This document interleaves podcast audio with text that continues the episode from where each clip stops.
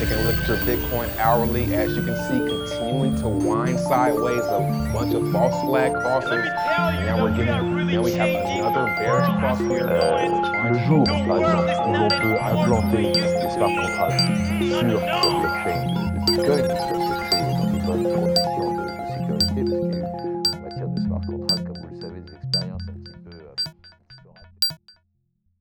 Bonjour à tous et bienvenue dans ce nouvel épisode du podcast du Coin. Je suis Grégory Guittard du journal du Coin et aujourd'hui je suis en compagnie de Sosten.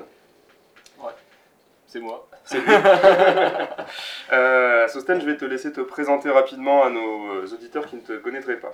Ok, euh, donc euh, voilà, bon, pour ceux qui ne me connaissent pas, je m'appelle Sosten. Je tiens un blog sur euh, Bitcoin depuis euh, 2015. Enfin, en fait, à l'origine, c'était plutôt un blog qui était censé parler d'histoire et de littérature chinoise, mais entre-temps, euh, entre-temps, j'ai un peu changé de centre d'intérêt.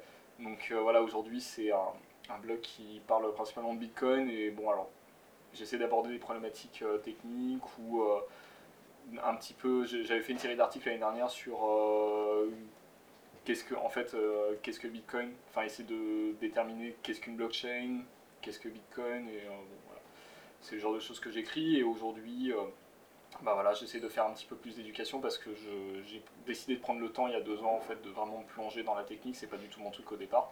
Je suis un Mhm. spécialiste de littérature chinoise. Bref. Rien à Et- voir. et comment on Ouais. passe de la littérature chinoise à un intérêt pour Bitcoin? Bah, je, je sais pas, c'est des formes de code en fait, non? C'est des trucs, euh, des gens qui connaissent pas, c'est mystérieux, ils comprennent pas. Et tu l'as découvert comment? Euh, Bitcoin, je l'ai découvert par euh, le blog de Htable, H16, donc un blog libertarien. Alors pour ceux qui connaissent pas, c'est euh, un peu le blog libertarien en France, enfin en français du moins. Euh, et la première fois que j'en ai entendu parler, c'était sur son blog, ça devait être vers 2012, je pense. Euh, bon, alors comme beaucoup de gens à l'époque, j'en avais. Enfin, du coup, j'ai lu un article qui parlait de ça, puis j'ai fait ouais, ok, ça a l'air bien, puis euh, j'ai complètement oublié. Après, il en a reparlé, euh, c'était au moment de la crise euh, à Chypre, c'était en mars-avril 2013, je crois, donc là, il en avait reparlé à nouveau, voilà, de piqûre de rappel. Et de fil en aiguille, bah, vers 2014-2015, j'ai commencé à, vraiment m'intéresser à ça, et euh, bon, après, c'est le, terrier du lapin, quoi, donc. euh, Alors justement, on va discuter de ce terrier du lapin. Euh, si on est ensemble aujourd'hui, c'est pour ce côté technique.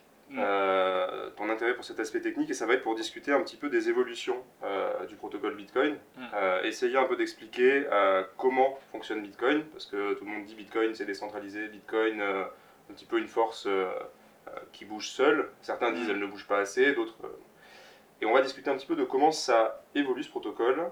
Ouais. Donc, justement, je te pose la question. Comment il évolue le protocole Bitcoin? Ouais, bah, c'est une, euh, en fait, Taproot, c'est une très bonne occasion de parler de ça pour des raisons dont on, enfin voilà, on en reparlera tout à l'heure, mais sur, pour revenir vraiment sur les, fondamentaux, alors tu dis Bitcoin, euh, effectivement, parfois on a l'impression que c'est une force qui évolue toute seule. Euh, bon, on va dire que c'est naïf. Euh, voilà, parce qu'en vrai, il y a quand même, il énormément de propositions qui sont faites tout le temps, de pull requests. il faut, bah, tout simplement, il faut corriger des bugs, il faut ajouter des fonctionnalités, il faut, il y a énormément de choses qui se passent et en fait, on, euh, on a l'impression, alors il y a deux ans déjà, je crois qu'on a commencé à parler d'ossi- d'ossification, c'est pas évident à dire, du protocole Bitcoin. Euh, je pense que c'est quand même très prématuré parce que euh, bah, déjà, là on voit il y a Taproot, mais indépendamment de Taproot, qui est un petit peu une évolution qui va se remarquer, enfin dont tout le monde va parler, un peu comme Segwit en son temps, il y a plein d'évolutions tout le temps dans le protocole Bitcoin et ceux que ça intéresse et qui sont un petit peu, un peu techniques aussi, un peu pointus, je les invite à euh, se connecter sur un canal IRC. Euh, Il y a des revues de code justement d'évolution de pull requests qui sont proposées sur Bitcoin tous les mercredis à 19h, 19h UTC.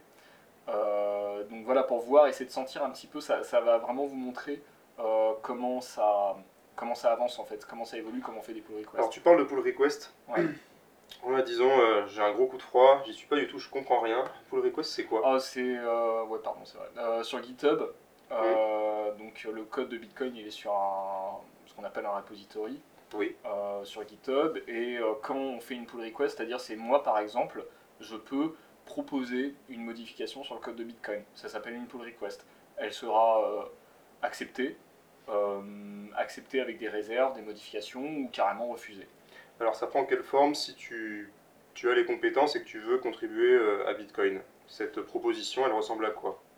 Euh, alors, Là, je pense qu'il y a plusieurs choses qu'il ne faut pas mélanger parce que euh, là, ce dont je parlais, c'est euh, vraiment au niveau du. Enfin, tout le monde peut faire des pull requests Mhm. sur GitHub. Après, c'est sûr que si moi je sors de nulle part, j'ai jamais contribué sur Bitcoin Core. Si j'envoie une pull request comme ça, va falloir que je la justifie un peu derrière. Va peut-être falloir que je contacte directement des développeurs. Enfin, parce qu'il y a beaucoup de pull requests qui sont proposés tout simplement et euh, y a, on manque un peu de main d'œuvre, on va dire Mhm. euh, pour contrôler tout ça. Et il y a autre chose dont on va alors dont on va parler un petit peu euh, parce que c'est important pour Taproot, c'est euh, qu'est-ce que c'est qu'un BIP, un Bitcoin Improvement, Improvement Proposal. Euh, et je ne sais pas si c'est plus à ça que tu faisais référence quand tu disais si je veux euh, proposer une amélioration sur C'est un, effectivement, c'était un petit peu l'idée. Voilà, si Ouais. tu as les compétences pour proposer, donc là tu parlais un petit peu aussi de la réputation qui fait qu'on on va apporter plus ou moins d'intérêt à la proposition que tu pourrais faire. C'est sûr que si euh, moi j'arrive sans jamais avoir, contribué, euh, bon, euh, il n'y a pas forcément d'intérêt. Euh, quelles composantes en fait vont rentrer en compte dans le fait qu'on va tenir compte ou pas de ta proposition et comment ça va fonctionner si on en tient compte? Alors là, on rentre dans quelque, en fait, on rentre dans quelque chose qui est, euh, je pense, c'est pas évident parce que c'est une sorte de consensus social. Mhm. donc euh, qui est très difficile à définir. Il y a des gens qui disent que quand on voit un consensus, en fait, qu'on n'a pas vraiment besoin de le définir parce que quand on a un consensus, on, on le voit, on sait qu'on l'a. Euh, bon, il y a, ça me paraît un peu, euh, voilà, un peu audacieux, on va dire, mais après, c'était la, la dernière fois, Arthur avait dit, c'est peut-être plutôt quand on n'a pas le consensus, on sait, on sait qu'on n'a pas le consensus, on le voit. Donc il y a- là, on rentre dans une zone, euh, on est dans quelque chose de complètement humain en fait. Euh, C'est-à-dire que euh, pour revenir sur le cas d'un PIP, il y a, il y a une formalisation, euh, mais qui est assez, finalement assez souple. hein. Il y a juste plusieurs étapes. Le BIP, donc il faut qu'il y ait un- une proposition écrite qui explique pourquoi, pas forcément donner le détail de l'implémentation, mais quel est le problème qu'on a identifié, comment on propose de le résoudre, euh, un peu de détails euh, fonctionnels voilà, de comment on va le résoudre. Cette proposition, on, on l'a fait, on la soumet en fait une première fois euh, à la communauté. Mhm. Donc par divers canaux, ça peut passer par la mailing list de Bitcoin, ça peut passer par un canal IRC, ça peut passer par un peu ce qu'on veut. Euh, puis au bout d'un moment, potentiellement, on va avoir un numéro. Là, c'est ce qui s'est passé, c'est d'actualité parce que pour Taproot, euh, ils ont eu le numéro là, bah, mardi dernier, je crois, ou lundi dernier, je sais plus. Donc c'est tout récent. Et euh, à partir du moment où on a un numéro, c'est pas gagné pour autant. Si vous allez, il y, a- il y a une liste, alors je, je pense que ça doit être sur le repos euh, Bitcoin de euh, Luc Das Junior, parce que c'est lui qui gère les numéros de BIP en fait. Et euh, vous avez la liste de tous les BIP. Et c'est intéressant de regarder, enfin juste de prendre des BIP au hasard, parce que vous verrez qu'il y en a beaucoup qui ont été ouverts il y a des années et qui sont toujours en statut en cours ou abandonnés. D'accord. Euh, donc c'est à partir du moment où on a fait un BIP, même si on a un numéro, ça ne veut pas du tout dire que ça rentrera dans le consensus ou. euh, Donc si je résume, euh, Mm. si je veux contribuer, euh, il faut que j'ai quand même un certain historique établi de, de contribution, ou en tout cas un bagage, Mm. que je vienne proposer à la communauté de développeurs. On peut ou non finir par euh, m'attribuer un numéro qui veut dire que formellement on va le regarder, et quand bien même on a obtenu ce numéro et ce sera regardé, Mm. on est loin de la ligne d'arrivée. Alors, ouais, il y a juste un, un petit bémol sur ce que tu dis. Je pense que la réputation, c'est important. Enfin, évidemment, euh, si Grégory Maxwell propose quelque chose, on va, ça va attirer plus d'attention que si moi je propose euh, un BIP. Et j'ai envie de dire que tant mieux, enfin, c'est quand même normal. Euh, après, en soi, moi je peux proposer si je pense que j'ai une bonne idée pour améliorer Bitcoin, et pas forcément au niveau du consensus. hein. Les BIP, en fait, peuvent être à- au niveau de la policy, peuvent être au niveau même, il y a je me souviens, il y a quelques temps, il y avait une proposition, euh, finalement ça n'a pas été retenu parce que ça a, en fait, a rencontré tellement de euh, feedback négatif que c'est pas allé plus loin, mais il y avait une proposition de BIP pour euh, formaliser en fait les termes qui permettent de euh, définir les subdivisions de Bitcoin. Parce qu'aujourd'hui, il y a une terminologie alors qui s'est un peu mise en place euh, de façon, euh, comment dire, de façon empirique, mais qui certaines personnes considèrent pas satisfaisante ou Mhm. pas assez claire. Et euh, il y avait eu une proposition de dire ah, peut-être qu'on ne devrait pas euh, appeler ça un Satoshi, un 100 millionième de Bitcoin, mais Ouais. utiliser un autre terme qui serait calé sur. euh, alors je sais plus comment ça s'appelle, mais le système métrique, en gros, il y a les milli, les picots, les je sais pas quoi, voilà. Et ça a rencontré, alors voilà, par exemple, c'est quel, je sais même plus qui avait proposé ça, mais a priori c'était pas quelqu'un de très, très notoire, on va dire. Bon, bah, il a quand même pu le proposer, ça a été discuté. Bon, même si dans ce cas-là, ça a été discuté rapidement et il y a eu tellement de feedback négatif qu'on a dit ok, on s'arrête là. Mhm. Euh, mais euh, tout ça pour dire, je c'est pas parce que t'as pas de notoriété, parce que t'es pas connu, euh, que tu peux pas proposer d'amélioration. Si, si tu penses que tu as quelque chose à apporter et que tu es prêt à le défendre, surtout, et que tu es prêt à écouter les critiques qu'on va te faire et à, à ajuster le tir si besoin, de, potentiellement n'importe qui peut proposer ça. Il y a même des enfin, il y a quand même des gens qui contribuent à Bitcoin qui sont anonymes. Enfin, sont sous pseudonyme, euh, on sait pas qui c'est. On a beaucoup de contributeurs qui euh, passent tout ça en revue. Bah, alors, je suis pas le mieux placé pour en parler. Il faudrait demander à, je sais pas, des gens comme John Attack qui sont ou euh, John Newberry qui, enfin, qui contribuent vraiment beaucoup à ça et qui essayent justement de ramener plus de gens pour, euh, pour contribuer à Bitcoin.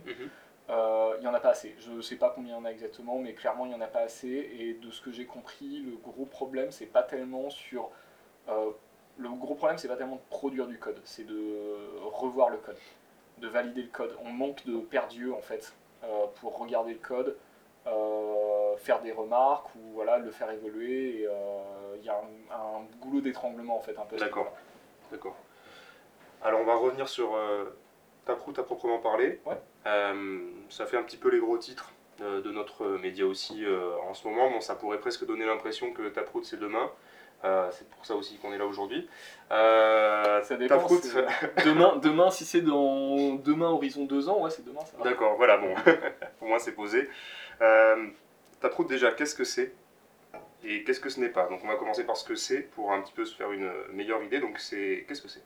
Alors, je pense qu'il y a une ambiguïté. euh, le- bon, c'est un petit peu, euh, un petit peu complexe, mais il y a une ambiguïté en fait. Taproot en soi, c'est juste se dire, on a les signatures de Schnorr. Bon, alors là, c'est le, le Ah. fameux effet, euh, le fameux effet euh, Terrier du lapin. C'est, euh, je veux expliquer un truc, puis je suis obligé pour expliquer ce que je vais expliquer de soulever autre chose que je dois expliquer. Les signatures de Schnorr, donc c'est un nouveau algorithme de signature, enfin nouveau. En fait, il existe depuis très longtemps, mais il était sous brevet jusqu'en 2008-2009. Donc quand Satoshi Nakamoto a créé Bitcoin, il ne pouvait pas l'utiliser.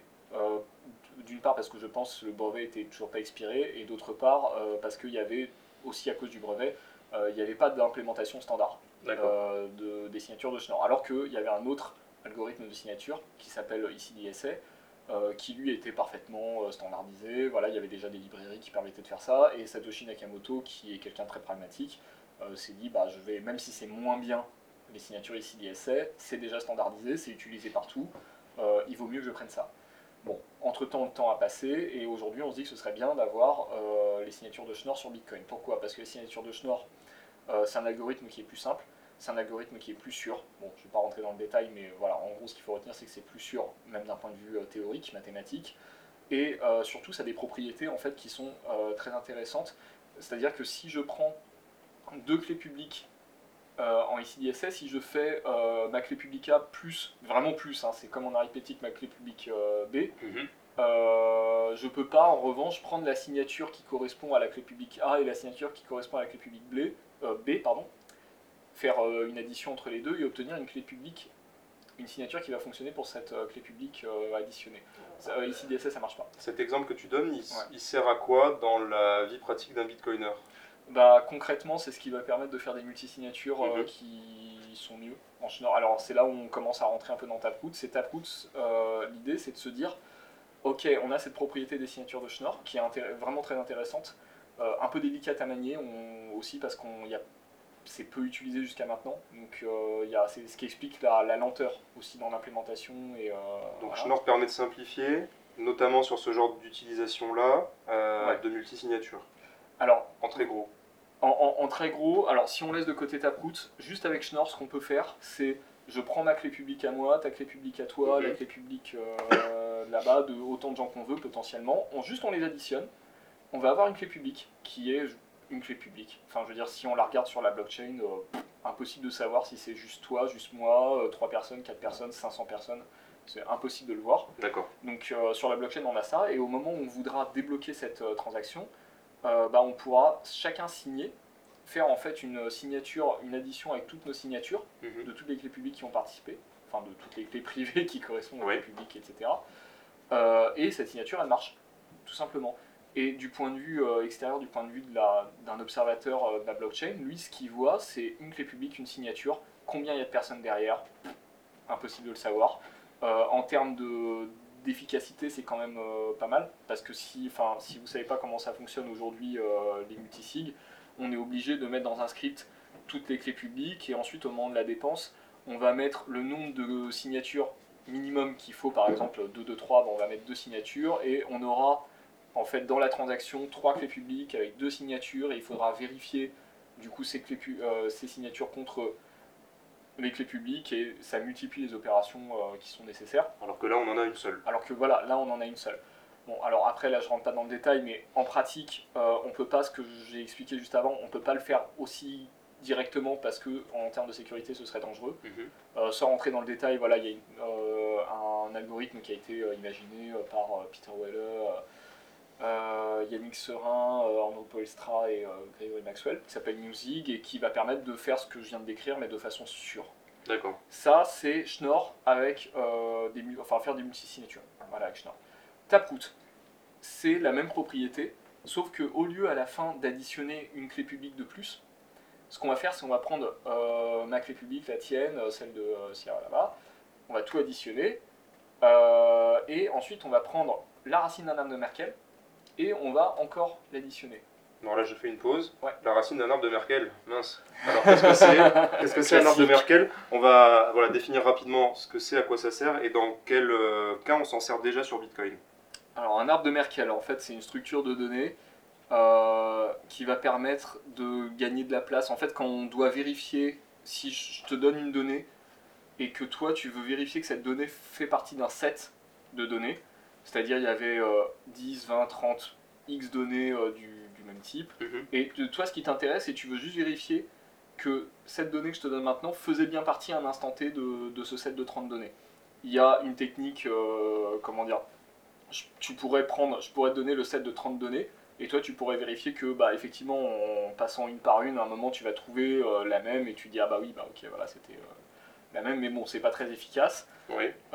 Et puis, en fait, ça pas de, c'est moins sûr parce que euh, qu'est-ce qui te dit que le set de 30 données que je te donne maintenant est le même que à un instant T dans le passé, voilà. Donc, hmm. Et alors, ce set de, de- de données, comment il se transpose à une utilisation dans Bitcoin? Alors, en fait, les arbres de Merkel dans Bitcoin, c'est principalement utilisé pour les transactions dans les blocs.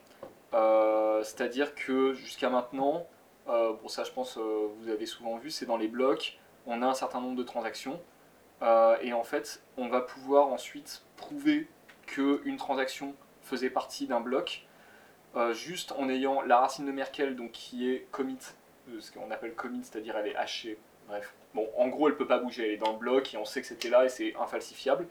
Et si je te donne une transaction, la racine de l'arbre de Merkel et un certain nombre d'informations, mais beaucoup moins, je ne suis pas obligé de te donner toutes les transactions, Mhm. tu vas pouvoir euh, prouver, vérifier que cette transaction, ok, la transaction dans un bloc euh, d'il y a 3-4 ans, c'est sûr, euh, c'est prouvable qu'elle était dans ce bloc. Donc, c'est une façon de compacter la preuve.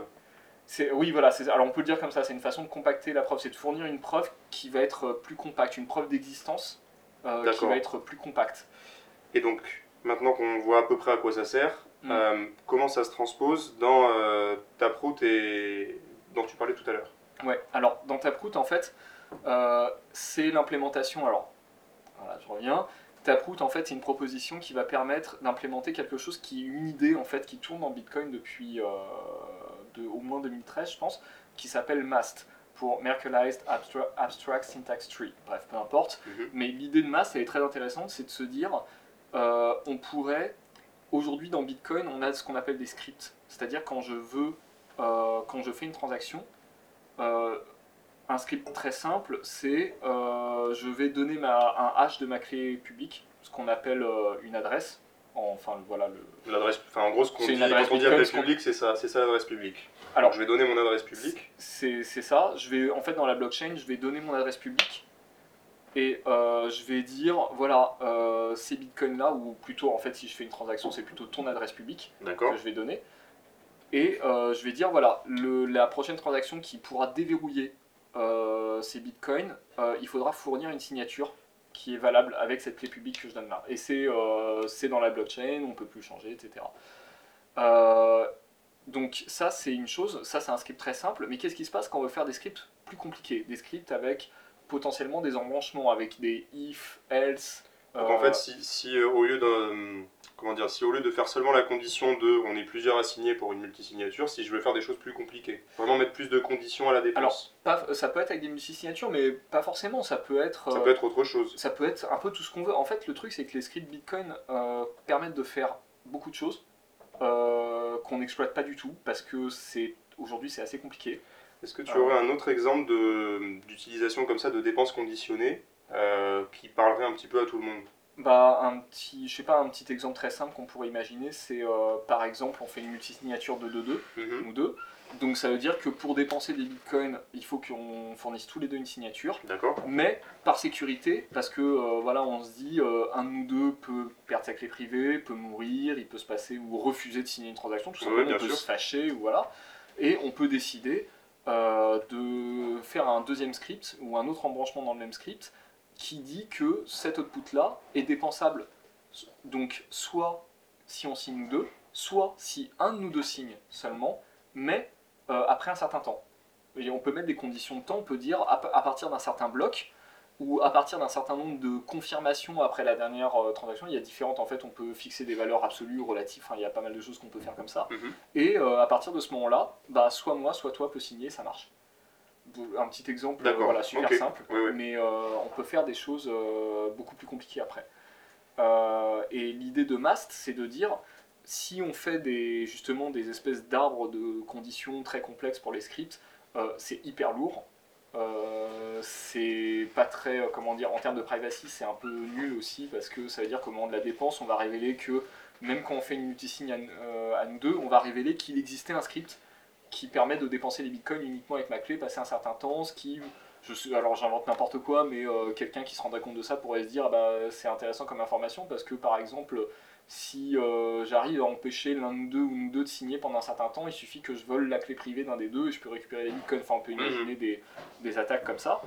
Euh, du coup, Mast, l'idée c'est de dire ces différents scripts, le 2-2-2 de- entre nous ou alors la condition temporelle, on va faire un arbre de Merkel avec.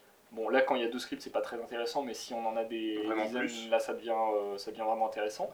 Et on va, ce que je disais tout à l'heure, on va pouvoir prouver au moment de la dépense, arriver juste avec ce script et dire voilà, j'ai la preuve que ce script, grâce à l'arbre de Merkel, faisait bien partie du set de scripts qui était euh, prévu euh, au moment où on a créé cet output, mais je ne révèle pas les autres scripts. Je ne révèle que le script que je veux dépenser à un instant T. Donc on pourra compacter l'ensemble des scripts et ne révéler que ceux qu'on souhaite révéler, Ouais, on peut, ouais, on peut le dire comme ça, ouais. en gros. Ouais, Ok, d'accord. Ouais. Alors, ça en, en premier passage, c'est c'est taproot. Alors, Enfin, tout ça, ça, c'est ça, taproot. c'est ça, c'est voilà, tout ça, c'est en fait ce point-là plus précisément, c'est plutôt Mast Mhm. dans l'idée. Et l'idée de Taproot, le, le problème de Mast, c'était de se dire, ok, on fait cet arbre de Merkel, on se retrouve avec ce qu'on appelle la racine d'un arbre de Merkel. Bon, c'est un hash de 32 bytes, voilà. Euh, Qu'est-ce qu'on en fait? Grâce à Schnorr, là, ça devient intéressant parce que en fait, on peut tout simplement prendre ces 32 bytes et euh, les additionner à la clé publique qu'on a déjà, enfin avec une opération, voilà, mais c'est complètement possible de faire ça Mhm. se retrouver avec une nouvelle clé publique euh, qui du coup correspond à une seule clé publique ou plusieurs clés publiques ou on sait pas, D'accord. plus la racine de cet arbre de Merkel. Et c'est très intéressant parce que ça veut dire que à partir du moment euh, où on signe tous et qu'on connaît la racine de l'arbre de Merkel, on peut produire, on peut choisir de dépenser ça sans révéler les scripts. On n'est pas obligé de révéler les scripts qui sont commits dans l'arbre de Merkel. On peut aussi, euh, selon les cas, de euh, comment dire, selon les qui sont prévus dans les scripts, on peut aussi, par exemple, un seul d'entre nous peut, euh, comme il connaît la racine de l'arbre de Merkel, il peut révéler le script qui correspond et ensuite, bah, s'il a les, évidemment, s'il a les clés privées qui sont bonnes, enfin qui remplissent les conditions qui sont à l'intérieur du script, il va pouvoir dépenser en révélant uniquement le, le script qu'il utilise et pas les autres. Alors ça, ça nous amène un petit peu à une, une méconception qu'on a un petit peu dans la... Dans, chez- chez certains dans la sphère en ce moment, c'est Ouais. de faire un raccourci en disant, bon, bah, donc on va avoir des gros gains de confidentialité avec, euh, avec Taproot. Alors, moi, les, euh, Est-ce que tu es d'accord avec ça euh, alors, Avoir pas Euh, mais pourquoi En fait, bof pour euh, plusieurs raisons. Là, En fait, il y a le, le gain de privacy qui est euh, évident, enfin qui est voulu, qui est visé par Taproot, c'est, je crois Peter Weller appelle ça la pri- privacy, policy privacy. Mhm. C'est-à-dire, c'est ce que je viens d'expliquer à l'instant, c'est-à-dire le fait de ne pas être obligé de révéler toutes les conditions de dépense possibles au moment où je dépense.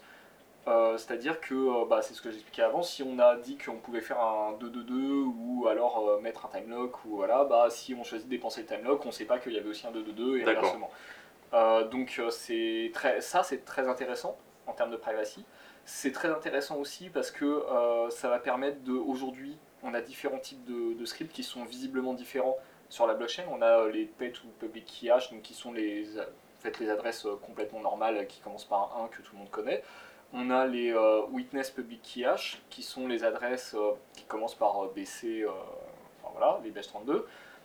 On a des pay to witness script hash, on a aussi des pay to script hash. Donc tous ces scripts là, en fait, ça permet aussi de, quand on fait de l'analyse de blockchain, ça permet un petit peu de, euh, comment dire, de découper euh, les différents scripts et euh, de faire des, enfin voilà, de On faire récolter certaines plus de prise. informations. Voilà, ça donne plus de prise à l'analyse, alors qu'à partir du moment où on aura Taproot et où Taproot sera largement euh, supporté et implémenté, l'idée c'est qu'on aura un seul type d'output sur la blockchain, c'est Pay to Taproot. Pay to. Taproot, c'est je suis tout seul euh, à dépenser, c'est un Pay to Taproot. On est plusieurs, on fait un multisig, mais il n'y a pas de script spécialement, on veut juste faire un multisig normal, C'est du pay. Pay to Taproot. Euh, on veut faire des scripts très compliqués avec plein de conditions, c'est du Pay to Taproot. L'idée ce serait que justement on aurait plus de privacy avec ça à terme, parce que moi ce que je vois aussi, dans- c'est pour ça que je dis bof, parce que ce que je vois dans un premier temps, quand je vois le, le temps que Segwit a mis à être adopté par beaucoup de wallets, euh, bah, y a pas, enfin moi je pense que euh, dans un premier temps il y aura peut-être plutôt une baisse de privacy en fait des outputs de Taproot parce que bah, ils seront très identifiables, il y aura peu d'utilisateurs. De, un peu comme les euh, Segwit au début, je veux dire, il y avait peu de gens qui utilisaient Segwit Mm. et du coup, ça te, entre guillemets, ça te flaguait quand tu étais dans les premiers à utiliser Segwit. On parce voit tout de suite que c'est toi, quoi. Voilà parce que ton anonymity set, bah, forcément, il devenait très, euh, très réduit. Mhm. Euh, donc, euh, c'est de ce point de vue-là, c'est intéressant, mais à terme, quand ce sera largement supporté. D'accord. Mm. Et justement, euh, bah là, on a la première proposition formalisée. Si on essaie de se projeter un petit peu, sans aller jusqu'à dire quand est-ce que ce sera complètement supporté, mais quand est-ce qu'on commencera à le voir supporté, d'après toi? Alors là, attends, je sors ma boucle de cristal. alors, non, mais. euh, Si on, vrai, si on euh, revient sur ce dont on a discuté sur le, un petit peu l'évolution du protocole, euh, Ouais. là, à l'heure actuelle, on est à quelle étape et par quoi ça doit encore passer avant qu'on puisse se dire, bon, il- euh, ça finira par arriver? Bah, alors comme je disais tout à l'heure, il y, a- il y a plusieurs choses. En fait, il y a euh, la vie, le cycle de vie du, du BIP, euh, qui peut être plus ou moins rapide. En fait, maintenant, euh, je dirais que Taproot, on est quand même pas mal avancé parce que j'ai l'impression qu'il y a eu quand même beaucoup de travail qui a été fait en amont justement d'avoir le numéro euh, de BIP. Il y a eu cette revue de code, une, alors une initiative que euh, j'ai trouvée très intéressante, euh, c'était en novembre-décembre et, euh, et je, voilà, je voudrais le souligner même si euh, c'est pas exactement, euh, il n'y a pas exactement de rapport avec notre sujet, c'est qu'il y a eu une revue de code qui a été organisée alors par euh, Bitcoin Uptech euh, sur euh, Taproot. Euh, L'idée c'était de justement faire participer la communauté à euh, la revue de ce qui était même pas encore un BIP formalisé, il n'y avait pas de numéro à ce moment-là, justement dans l'optique qu'il y ait un numéro après, qu'on on déblaye en fait le maximum avant de, de le formaliser. Euh, donc voilà, maintenant qu'il a un numéro, bah, il va suivre sa vie, il va, euh, il va y avoir des discussions, il va y avoir des propositions d'im- d'implémentation, voilà, et euh, je, honnêtement, je ne sais pas combien de temps ça va prendre. Je pense que cette année, ça, ça a l'air relativement plus con- consensuel en fait que Segwit, D'accord donc euh, enfin j'ai l'impression. Donc je m'attends à ce que cette année peut-être ça avance assez vite au niveau de la formalisation du BIP, au niveau de l'implémentation.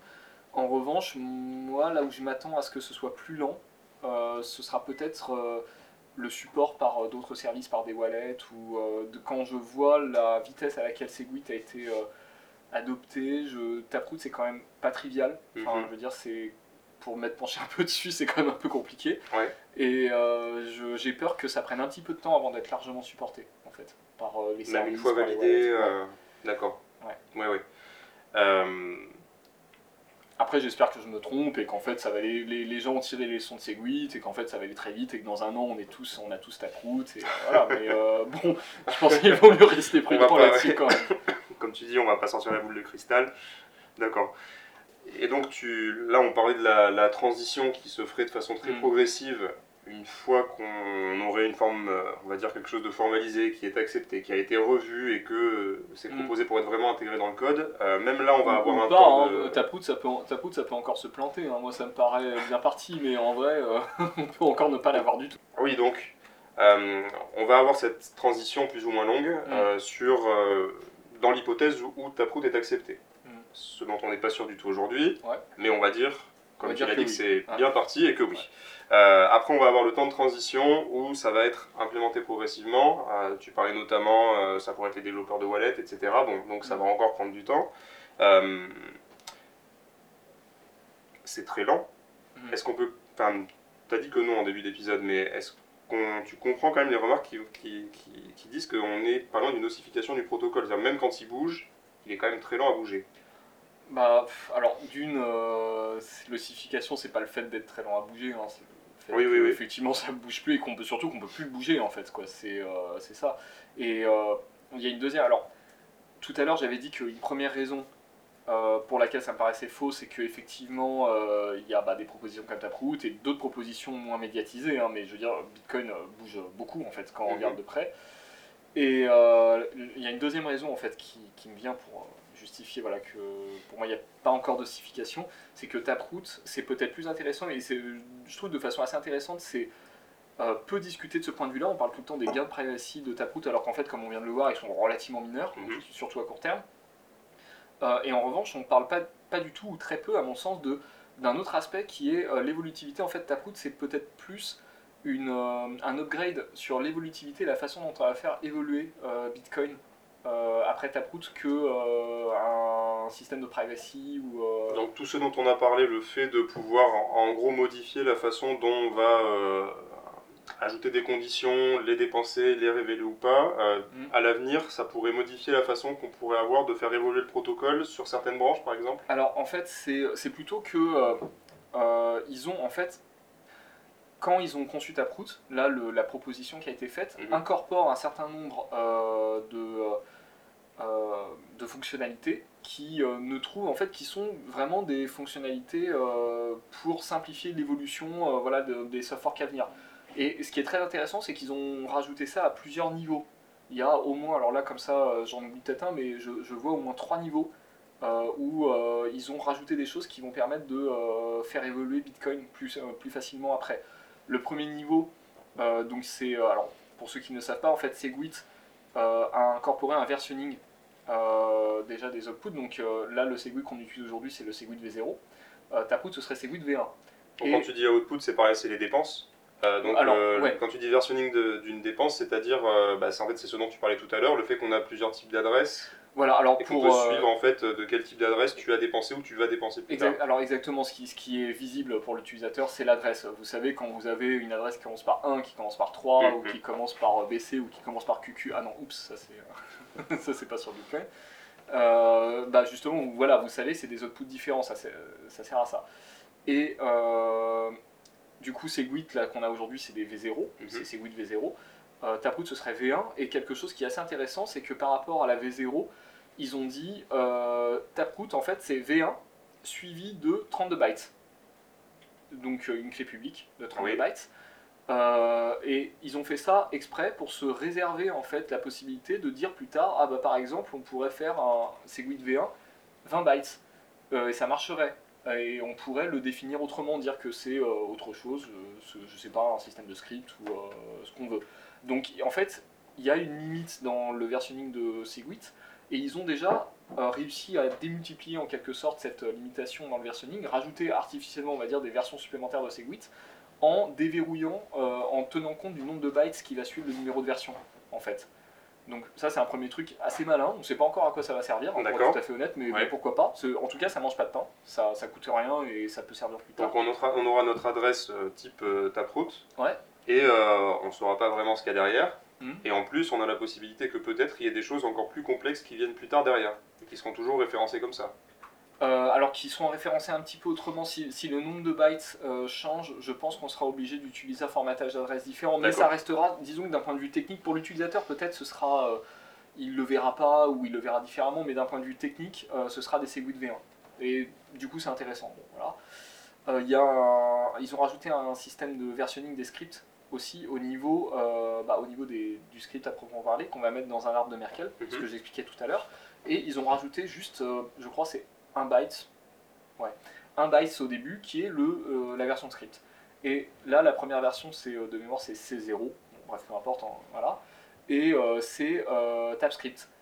Et ça veut dire que potentiellement, euh, plus tard, on pourrait avoir des C1, C2, C3, enfin, Donc on a rajouté vraiment des variables. Pour l'instant, on ne sait pas à quoi Voilà. ça sert, mais c'est dans l'optique d'un protocole qui continue à évoluer Exactement. avec ça. Exactement. Et euh, du coup, ça pourrait être là, euh, C0, c'est BIP TypeScript, Oui. donc c'est un autre BIP, etc.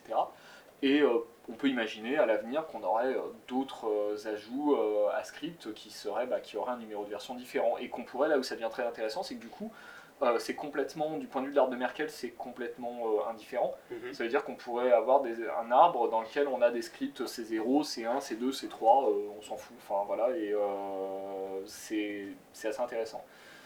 Euh, et un dernier niveau, quelque chose qui est vraiment très intéressant, c'est qu'ils ont rajouté au niveau, de, justement dans TypeScript, donc dans les nouveaux scripts qui vont être utilisés là pour Taproot, il y a quelques modifications. En gros, c'est le même système de scripts que Bitcoin, mais avec quelques modifications que je ne vais pas détailler là. Juste euh, une que je trouve euh, assez intéressante, c'est euh, ce qu'ils ont appelé les Hop Success.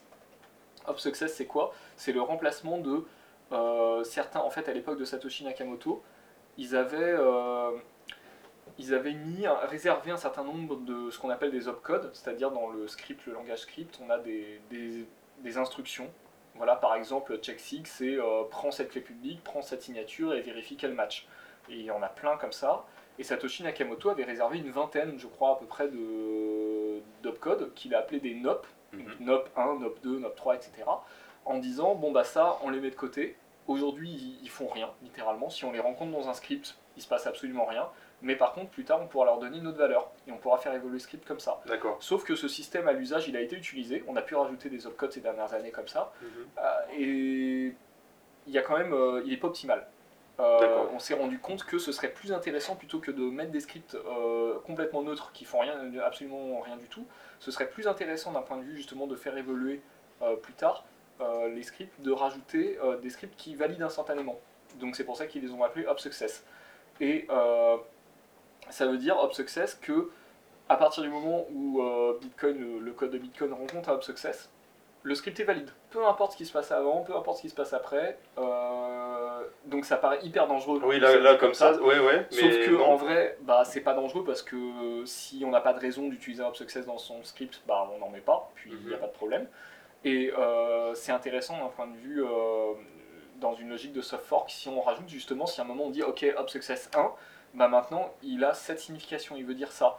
Et ça évitera en fait de. euh, C'était un peu compliqué quand on a fait des évolutions avec les NOP. Euh, alors là le détail euh, m'échappe, mais en gros il fallait faire attention comment on construisait les scripts parce que comme c'était des scripts qui seraient complètement pas interprétés en fait par les vieilles versions de Bitcoin, il fallait faire très attention à la façon dont on rédigeait les scripts. Alors que là, on met Hop Success en premier dans le script, comme ça, de toute façon, enfin en premier. On le regarde, on, le regarde, on, l'intègre ou on n'en parle pas. Quoi. Alors, pardon, je sais pourquoi j'ai dit en premier, c'est parce qu'en fait c'est au niveau du, euh, je, je crois c'est au niveau du parsing, c'est-à-dire que avant même de- d'exécuter le script, si on voit qu'il y a un hop success dans le script, ça valide. Et en fait, il n'y a même pas d'exécution. Donc, ça veut dire quoi? Ça veut dire que les notes qui sont pas à jour, de toute façon pour eux ce sera valide. Les notes qui sont à jour, bah, ils auront la nouvelle, ils savent à quoi correspond ce hop success et ils vont exécuter. Ils peuvent l'interpréter. voilà, ils vont exécuter le script normalement. Et euh, bah c'est plus simple. Voilà. Donc c'est une façon de moins s'embêter avec euh, les anciens, euh, Et- les nœuds qui sont sur les anciennes règles et Ouais. de, de faire des mises à jour sur les nouveaux. Enfin ceux qui suivent la- la- les, les versions les plus récentes. C'est ça, bah c'est une fa- de mon point de vue, c'est plus, c'est pas tellement moins s'embêter avec les vieux notes, c'est plutôt moins s'embêter avec la façon dont on va rédiger les scripts. D'accord. Parce que, alors je- encore une fois, voilà, je, le, le détail, j'avais lu un truc dessus, mais le détail m'échappe un peu, mais c'était assez compliqué quand on a fait des évolutions avec NOP. Il fallait faire très attention à comment on rédigeait les scripts pour éviter, euh, enfin, d'avoir des, euh, des scripts qui, soit qui valident pas sur les ou au contraire qui valident alors qu'ils devraient pas, ou euh, et d'avoir des, comment dire, euh, bah, des forks, quoi, des nœuds qui sont pas d'accord sur la validité d'une transaction, ce qui est un peu grave en fait dans Bitcoin. Voilà, Ok. En gros. Je vais revenir pour conclure sur euh, une dernière thématique. C'est, on en a déjà parlé, mais c'est la, la privacy. Ouais. Euh, voilà, donc on a compris qu'on n'avait pas tellement de gains à proprement parler aujourd'hui avec euh, Taproot là-dessus. Euh, ça reste un sujet important. Euh, Est-ce que c'est problématique de... de... Alors, ça Qu'est-ce que je tombe- voulais te demander en ça- réalité Ça, alors, ça tombe bien parce que je vais juste rajouter un petit truc sur, sur le versionning de script, mais juste en une phrase, mais histoire d'être exhaustif. Vas-y, vais Vas-y, dis-moi. de toute façon. Ouais.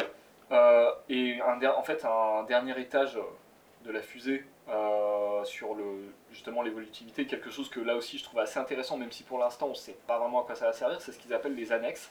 C'est-à-dire qu'il y a une espèce de bloc d'information qui pour l'instant est vide, euh, il correspond à rien, Mhm. et, euh, il- mais il sera présent dans tous les, toutes les transactions Taproot, il y aura une annexe. Pour l'instant, elle n'a pas vraiment d'utilité, elle n'a pas vraiment de signification, mais euh, ce sera un comment dire, ce sera euh, un espace dans lequel on pourra rajouter des informations potentiellement plus tard quand il y aura des évolutions. Et un cas d'usage que j'ai lu, que, enfin, qui est envisagé aujourd'hui et qui est intéressant, c'est par exemple si on veut faire du zero knowledge proof, si on veut rajouter des opcodes Oui. euh, qui vont faire du zero knowledge proof plus tard, ou d'autres opérations cryptographiques assez lourdes, on risque de se retrouver dans une situation où au- aujourd'hui on évalue le poids d'un script et combien on doit payer en fees par rapport à sa taille. C'est un bon proxy, euh, mais le problème c'est que on pourrait se retrouver dans des situations où on rajoute des scripts euh, qui exécutent des opérations euh, cryptographiques qui sont très lourdes d'un point de vue processeur, mais qui prennent pas beaucoup de place. Donc du coup, on va pas les payer à la juste Et valeur. du coup, en- voilà, du ouais. coup, on les paierait pas à la juste valeur de ce que ça représente de, comme consommation de ressources.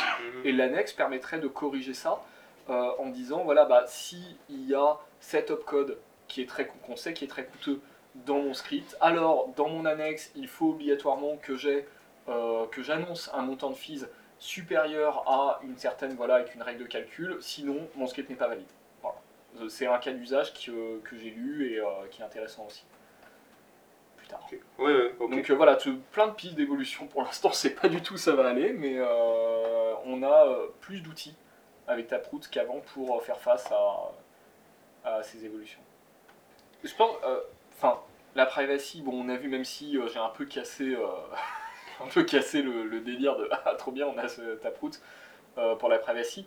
Euh, mais je pense qu'en fait, c'est normal que les gens peut-être aient des attentes un peu, euh, un peu élevées par rapport à ça, parce que c'est vrai que c'est le gros problème aujourd'hui. C'est- Je dis pas que c'est le problème de Bitcoin parce qu'on dit ah mais Bitcoin n'est pas confidentiel, n'est pas private par nature. Mhm.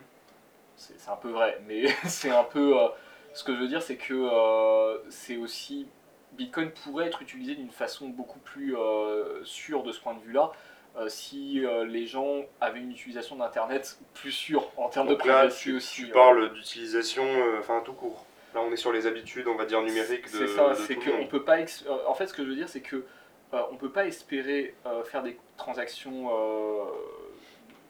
confidentielles sur être anonyme sur Internet quand, enfin, quand on fait n'importe quoi à côté, qu'on est sur Facebook, euh, qu'on passe son temps à utiliser des services qui pompent nos informations et qu'on dit je m'en tape, j'ai rien à cacher, voilà. Et on peut pas d'un côté faire ça et de l'autre dire mon dieu c'est horrible, Bitcoin n'est pas euh, n'est pas confidentiel. Bon, je, je, gros- je forcie un peu le trait, mais ce que je veux dire c'est que euh, ce que je veux dire, c'est que la, la privacy, c'est, on en parle toujours dans le cadre de Bitcoin et parfois même dans un cadre vraiment très étroit de, de l'analyse de chaîne, alors qu'en fait, euh, ça dépasse, de, de, à mon sens en tout cas, ça dépasse d'assez loin le Bitcoin et l'utilisation qu'on a de Bitcoin, et c'est quelque chose qui est plus dans notre mode de vie, on va dire en général. Mhm. La, la privacy, c'est un combat un peu de tous les jours, pas seulement sur Bitcoin, c'est dès qu'on se connecte à Internet, voilà, euh, est-ce qu'on utilise Tor ou pas? D'ailleurs, bon, il y a peut-être euh, d'autres. euh, bon, on oublie ça, peut-être euh, Tor, c'est pas forcément une bonne recommandation finalement, mais Selon les habitudes qu'on a en ligne. Voilà. Euh, mais voilà, on peut pas dire euh, je vais faire n'importe quoi sur mes habitudes au quotidien, euh, m'afficher partout, balancer des infos perso partout, et après me plaindre Mm. que je peux pas faire des transactions confidentielles sur Bitcoin où personne soit au courant de à qui j'ai envoyé, quel montant, etc. Il y a Ouais. un, je un pense. petit peu un mélange des genres un peu bizarre. Bah, c'est. Oui, alors un mélange des genres, je sais pas, mais en fait, ça vient peut-être aussi de la mécompréhension. En deux mots, la mé- Mhm. un malentendu qu'il y a très souvent de se dire euh, les problèmes de privacy sur Bitcoin, c'est des problèmes d'analyse de chaîne. Ce qui est en partie vrai, mais euh, très incomplet parce qu'en en fait, quand on fait de l'analyse de chaîne, ce qu'on essaie de faire, c'est de recouper des clusters conformes avec l'analyse de chaîne avec euh, des informations qui n'ont rien à voir avec la blockchain de Bitcoin, mais qui vont permettre de t'identifier, de rattacher les adresses qu'on a identifiées et clusteriser avec ta vraie identité. Donc on revient toujours en fait nom. à toutes les infos que tu as laissées avant Voilà. et dans le reste, euh, en fait, dans Voilà. le reste du monde numérique. C'est alors dans le reste du monde Pas numérique ou euh, même physique. voilà, c'est ou, euh, voilà, mais c'est mais c'est vrai que c'est difficile parce que euh, on n'est pas. Je pense que notre cerveau est pas complètement conçu pour imaginer euh, toutes les toutes les fuites d'informations et faire attention aux fuites d'informations qu'on peut laisser en continu et le, le monde virtuel fonctionne pas vraiment comme le monde physique de ce point de vue-là et je pense qu'on n'est pas encore tout à fait au point là-dessus. Euh, mais bon, alors là, on va pas. C'est un autre sujet. À la limite, il faudra faire un deuxième podcast dessus parce que bon, c'est un sujet très vaste. Donc euh, voilà, c'est tout ce que je Est-ce voulais est-ce dire. que tu euh, penses qu'à l'avenir, Bitcoin peut quand même être une brique qui pourrait venir un petit peu changer ça? Alors on parle pas de pour tout le monde, d'une adoption massive, etc. Je te parle de. Est-ce que ça peut être une, une, une brique de, de ce changement-là Une brique. euh, L'image est un peu pourrie, hein, mais. euh, Non, mais c'est pas grave, mais je, je vois ce que tu veux dire. C'est. euh, Je pense. Alors. Je, je sais pas. Honnêtement, sur mon expérience personnelle, euh, Mm. oui, clairement, je veux dire, j'ai commencé à faire attention à beaucoup de choses, même enfin sur Internet en général ou dans ma vie en général, auxquelles je ne faisais pas attention avant de m'intéresser à Bitcoin. Parce que avec Bitcoin, c'est de l'argent, c'est de l'argent numérique, et d'un seul coup, tu prends conscience que ta vie numérique peut avoir euh, euh, de la valeur, de la valeur euh, monétaire, peut Oui. avoir des impacts sur ta, enfin, sur ta vie aussi euh, au quotidien. Que si tu leaks des informations sur le nombre de Bitcoin que tu as sur Internet, tu peux te faire percer les genoux, ou, voilà, donc c'est dommage. On, va dire, on va dire ça comme ça. comme ça. Bref, mais ce que je veux dire, c'est que si je me base sur mon expérience personnelle, oui, clairement, ça m'a fait évoluer et faire prendre conscience d'un certain nombre de choses qui n'ont rien à voir euh, avec Bitcoin. Et globalement, je fais plus attention à cause de ça. Après, est-ce que ça va être la même chose pour euh, tout le monde?